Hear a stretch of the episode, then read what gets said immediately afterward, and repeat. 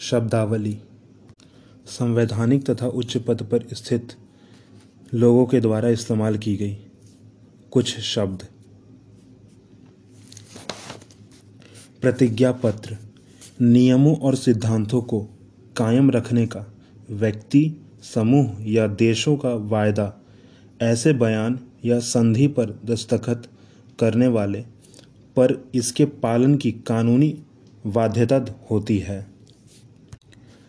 दावा, सभी नागरिकों, समाज या सरकार से किसी नागरिक द्वारा कानूनी या नैतिक अधिकारों की मांग। दलित, ऐसी जनजाति या ऐसी जाति में जन्मा व्यक्ति जिसे दूसरी जातियों के व्यक्ति छूने लायक नहीं मानते। दलितों के लिए अनुसूचित जाति कमज़ोर वर्ग जैसे शब्दों का भी प्रयोग किया जाता है। जातीय समूह, मानव जाति का ऐसा समूह जिसमें लोग आपस में एक मूल या सम्यक वंश के हों, एक जाति समूह के लोग सांस्कृतिक आचरणों, धार्मिक विश्वासों और ऐतिहासिक स्मृतियों के ज़रिए जुड़े होते हैं। शमन, अदालत द्वारा जारी एक आदेश जिसमें किसी व्यक्ति को अदालत के सामने पेश होने के लिए कहा जाता हो। अवैध व्यापार, अनैतिक कामों के लिए स्त्री पुरुष या बच्चों की खरीद बिक्री, जो कि गैर कानूनी है।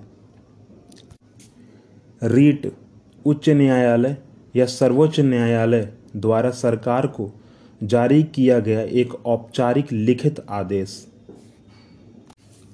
एमनेस्टी इंटरनेशनल मानवाधिकारों के लिए काम करने वाले कार्यरत कार्यरत कार्यकर्ताओं का एक अंतर्राष्ट्रीय संगठन। यह संगठन दुनिया भर में मानवाधिकार के उल्लंघन पर स्वतंत्र रिपोर्ट जारी करती है।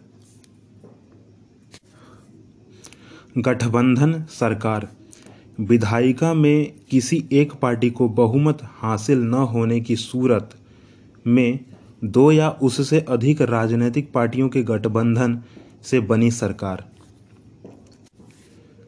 कार्यपालिका, व्यक्तियों का ऐसा निकाय जिसमें या जिसके पास देश के संविधान और कानून के आधार पर प्रमुख नीति बनाने, फैसला करने और उन्हें लागू करने का अधिकार होता है। सरकार, संस्थाओं का ऐसा समूह जिसके पास देश में व्यवस्थित जन जीवन सुनिश्चित करने के लिए कानून बनाने, लागू करने और उसकी व्याख्या करने का अधिकार होता है। व्यापक अर्थ में सरकार किसी देश के लोगों और संसाधनों को नियंत्रित और उनकी निगरानी भी करता है। राज्य, निश्चित क्षेत्र में फैली राजनैतिक इकाई, जिसके पास संगठित सरकार हो और घरेलू तथा विदेशी नीतियों को बनाने का अधिकार हो। सरकारें बदल सकती हैं, पर राज्य बना रहता है। बोलचाल की भाषा में देश, राष्ट्र और राज्य को समानार्थी के रूप में भी प्रयोग किया जाता है। राज्य शब्द का एक अन्य प्रयोग किसी देश के अंदर की प्रशासनिक इकाइयों या प्रांतों के लिए भी होता है। इस अर्थ में राजस्थान, झारखंड त्रिपुरा आदि भी राज्य कहे जाते हैं।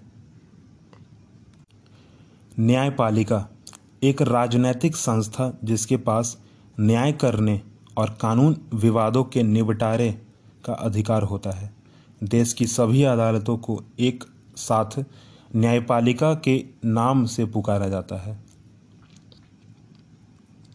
विधायिका, जनप्रतिनिधियों की सभा जिसके पास देश का कानून बनाने का अधिकार होता है।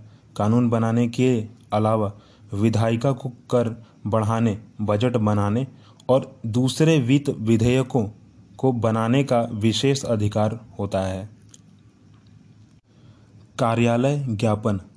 सक्षम अधिकारियों द्वारा जारी पत्र, जिसमें सरकार के फैसले या नीति के बारे में बताया जाता है। राजनैतिक संस्था। देश की सरकार और राजनैतिक जीवन के आचार को नियमित करने वाली प्रक्रियाओं का समूह।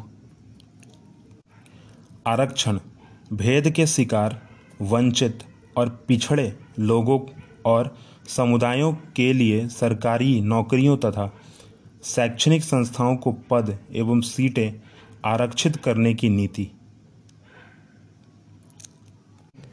चुनावी धांधली चुनावों में अपने वोट बढ़ाने के लिए उम्मीदवारों और पार्टियों द्वारा की जाने वाली गड़बड़ या हेरफेर।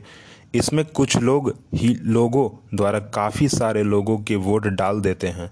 एक ही व्यक्ति द्वारा अलग अलग लोगों के नाम पर वोट डालना या मताधिकार अधिकारियों को डरा धमकाकर रिश्वत देकर अपने उम्मीदवारों के पक्ष में काम करवाना जैसी बातें शामिल होती हैं।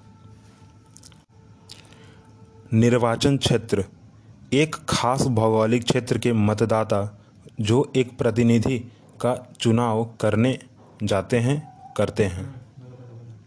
आचार संहिता, चुनाव के समय पार्टियों और उम्मीदवारों द्वारा माने जाने वाले कायदे, कानून और दिशा निर्देश।